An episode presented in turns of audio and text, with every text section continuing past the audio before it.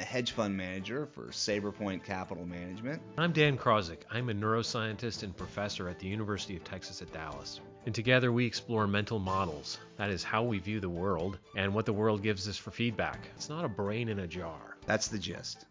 Episodes 47 and 51 of the Mental Models podcast featured discussions about motivation and basic human values. Two of our most profound core values are benevolence and universalism, which have to do with enhancing society for those around us. If you enjoyed these episodes and want to learn more, we wanted to pass along information on a virtual one hour talk called Compassion in Action, which is hosted by the UT Dallas Center for Brain Health. In this talk, I'll share information about how compassion works at the level of the brain and how we can increase it toward everyone's benefit. My co presenter will be Bonnie Pittman, Director of Art and Science Innovation at the Center for Brain Health. Bonnie's the former director of the Dallas Museum of Art.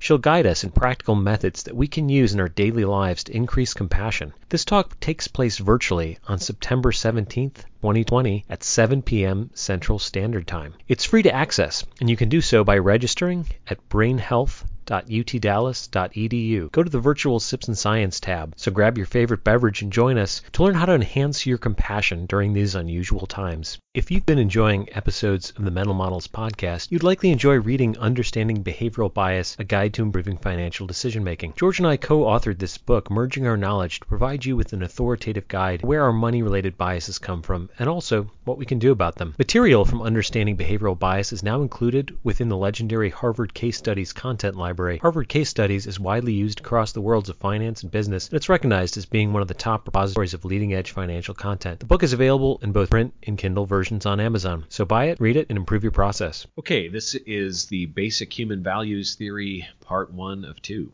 Welcome back to the Mental Models Podcast. Today, uh, we're going to explore a topic uh, that's related to a topic we talked about some time ago, right, Dan? That's right. In episode number three, uh, back last year, we had talked about value, what it is, how it works, and given a whole variety of daily life examples.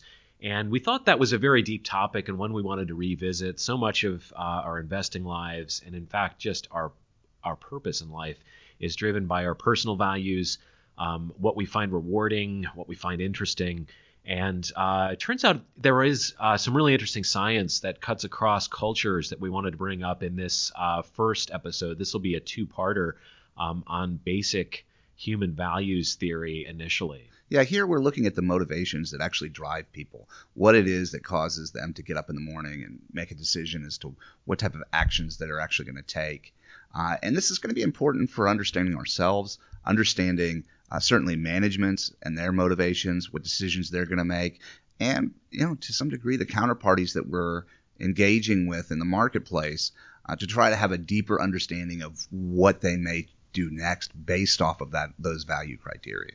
And this is a great mental models topic because it has both the effect of understanding other people's motivations and predicting their behaviors, but in doing that we can't help but learn something about ourselves and how we see the world. And so uh, you would imagine this is going to be a real uh, can of worms topic where it could go all over the place and that everyone's different um, the reality of it is, if if you uh, look at the science on values, it turns out there are some striking consistencies. Generally, most people will express um, a universal set of values. It's just that they'll vary based on how they uh, tend to express them. To, they're all there in each of us. It's just they're they're kind of stronger in certain people and weaker in others, and they're plastic and malleable through our lifespan. So as we mature and as we move uh, through our life, we may express some of these tendencies uh, a little bit more or less than other times. And so this is work we'll be a, we'll be talking about the basic human values theory of Shalom Schwartz, who was a cross-cultural researcher, and Schwartz was doing a whole variety of surveys around the world. And in order to make it into his theory of basic human values, these would have to be tendencies that he observed across cultures all around the world so that it wasn't limited to any one um, particular group and their value system. This is meant to be about human beings overall and their values. And so it's important on this one. We highly encourage you to visit mentalmodelspodcast.com and look at the show notes where we will have the uh, pie chart that summarizes this theory. The pie chart is important to think about, and George and I will go through each of the areas of the pie chart. Um, the reason it's a pie chart and why that's relevant is some of these values will oppose one another and they'll be across from one another in the pie chart. And if they're next to one another, that means they're highly correlated and very related. So every one of us has our own uh, pie chart that has strengths and weaknesses within this to some degree. Yeah, it may be a helpful exercise after we go through all of this to think about what your values are, where it is that you may fall within uh, these various factors uh, that drive your decision making. And it can maybe it can be somewhat enlightening to understand ourselves. But uh, I'll go ahead and kick off uh, talking about a couple of the different uh, values, and uh, then Dan will come back with uh, some of the opposing values that actually show up on the pie chart. So this really is helpful if you can go to the website and pull up the pie chart and see these. But You may you may just visualize them as as we talk about them. So the first thing we're going to talk about, uh, there's really four different areas that uh, are covered by um, Schwartz's theory uh, those are openness to change with conservatism on the other side, and then self transcendence with self enhancement uh, in opposition. So I'm going to start kind of describing conservatism. This is just our basic sense of uh, wanting to have things like security, where you want to have safety, stability within day to day relationships that you have with people. Uh, and uh, you know, being being safe, basically, avoiding uh, situations where uh, your life may be in peril. Uh, you know, the avoidance of things like uh, violent crime or things of that nature. And then, along with that, and closely aligned to it, are the are the value of conformity, being included within the group, suppressing impulses that could actually violate social order uh, and and connected with this are things like traditions uh, that we use to preserve continuity and stability and security in society. Sometimes religion tends to come within this uh, purview. And the idea is that we have a commitment to the way things have been in the past, uh, to the ideas of our forefathers, so that we have consistency. Uh, if you think about a lot of uh, what the root of fear and uh, of uh, being unsettled. It is the unknown. So conservatism looks to preserve what has been in the past so that we minimize that area of the unknown. We've also talked about that in a prior podcast. Yeah, definitely important stuff. So when you think about those conservative values, they tend to be what bind together a culture or a tribe or a society. So some very basic um, ideas there that that many people will will show during their lifespan at some point. I'm going to talk about the opposition to con- conservation, which is openness to change. And so these are um, two values pairs that comprise that. The first one being self direction, which is all about independent thought and action. So bucking the trend, going against the group, uh, making different choices, striking out on your own, being creative and and having a tendency to explore and that's most uh, opposing the security value so um, if you're high on self-direction you're in a sense one of those people who's kind of on the on the edge of the culture and trying to find your own path uh, charting a new direction. Um, that comes with risk right? So so this is one where um, it, it makes sense that that opposes security because you're in some sense giving up security. Uh, you're giving up um, fitting in with the group and striking out on your own. Now you might you might become uh, wealthy and powerful and set a new trend doing this, but you might pay a very big social penalty um, in the process.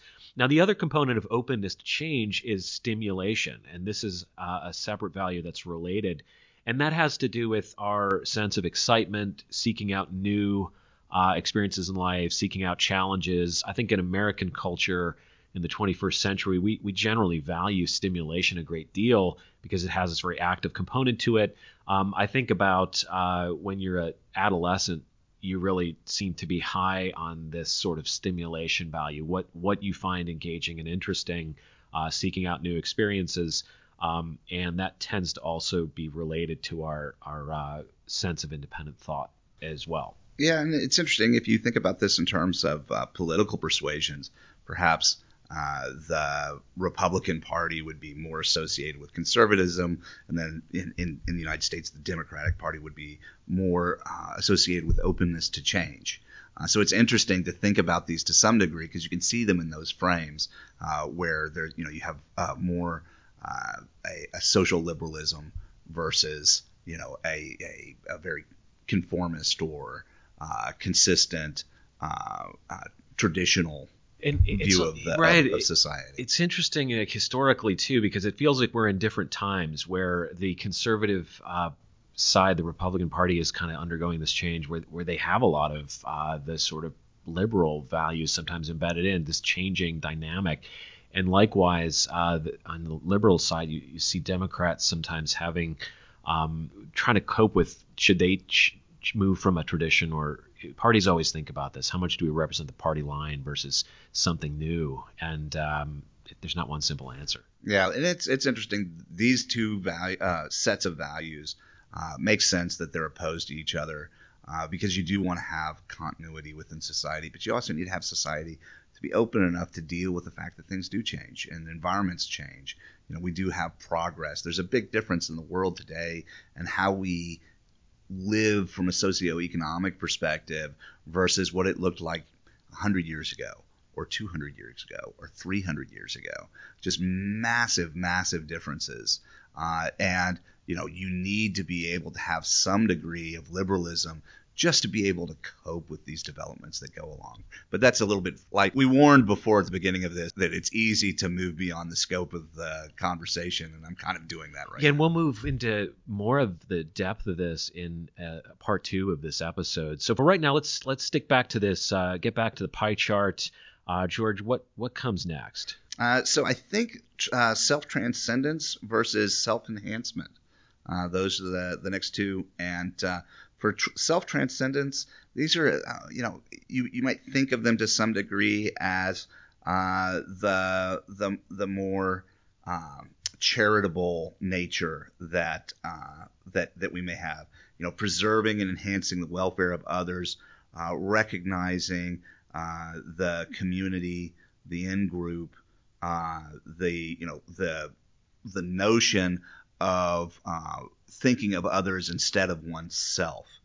Uh, and this can be on a very um, close personal basis, which would be more benevolence, or if you think of the group as a whole, a much larger group, that would be more universalism. This notion that we are more than ourselves. We are part of a group and that we recognize that others have value. And that, that can be a pretty significant influencer of our behavior and how it is that we choose to act. Well said. And these actually map onto Lawrence Kohlberg's moral reasoning stages, which is sort of interesting overlap in science. Now, Kohlberg was a developmental moral psychologist, and his theory was that we kind of move from a very egotistical, self driven way of thinking when we're young, especially in your childhood years. And as you move through adolescence, you start to to widen that scope of influence to, to help others and be benevolent.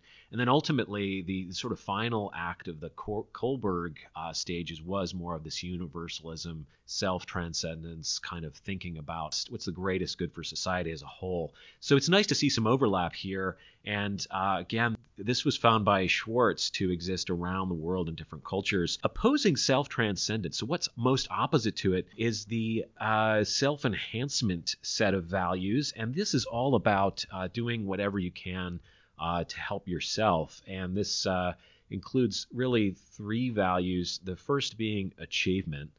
And this is a focus on personal success, uh, demonstrating your competence, uh, meeting social standards and uh, that does drive a lot of our behavior but it's very self-focused Ch- achievement is about you and differentiating yourself from the group to kind of better yourself and then along with achievement comes power uh, it's highly related power has to do with really focusing on your social status your level of prestige as well as your control of other people and resources um, and we think about this as kind of showing dominance in society when you, when you have power.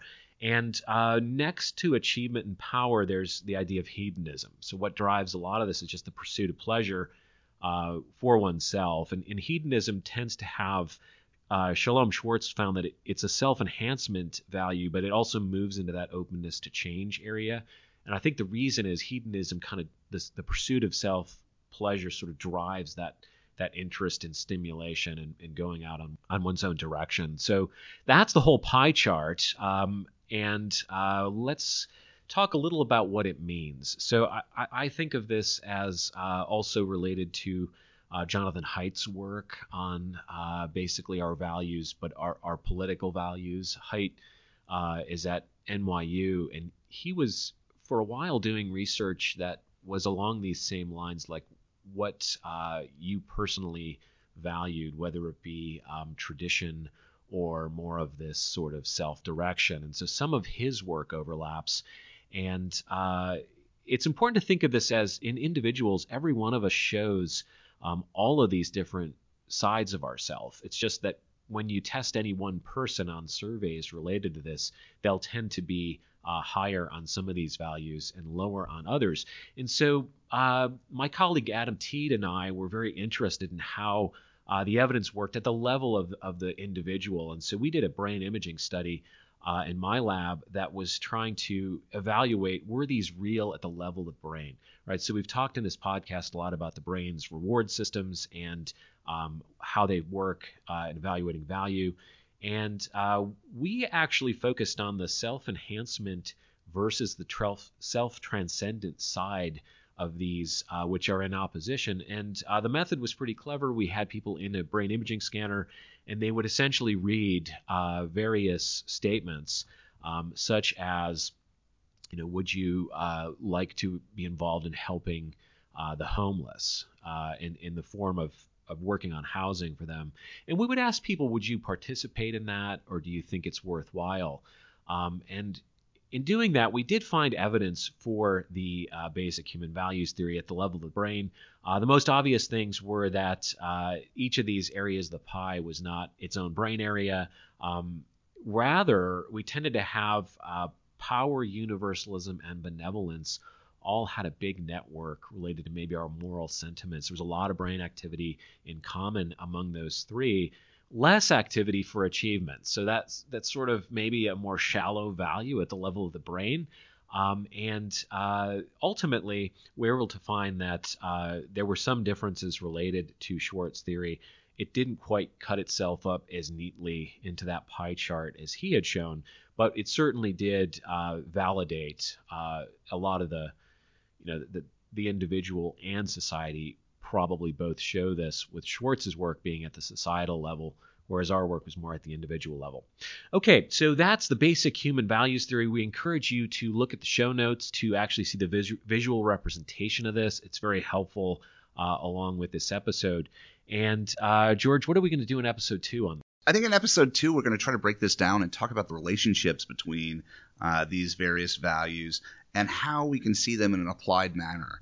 Uh, a lot of what you guys managed to see within your research. And then uh, when we think about it in terms of uh, the uh, how how some of the opposite of these various values actually are tied closely together and have their various relationships. All right, we look forward to that, and we'll uh, see you again on part two of Basic Human Values Theory. That's all for now. We'll talk to you later.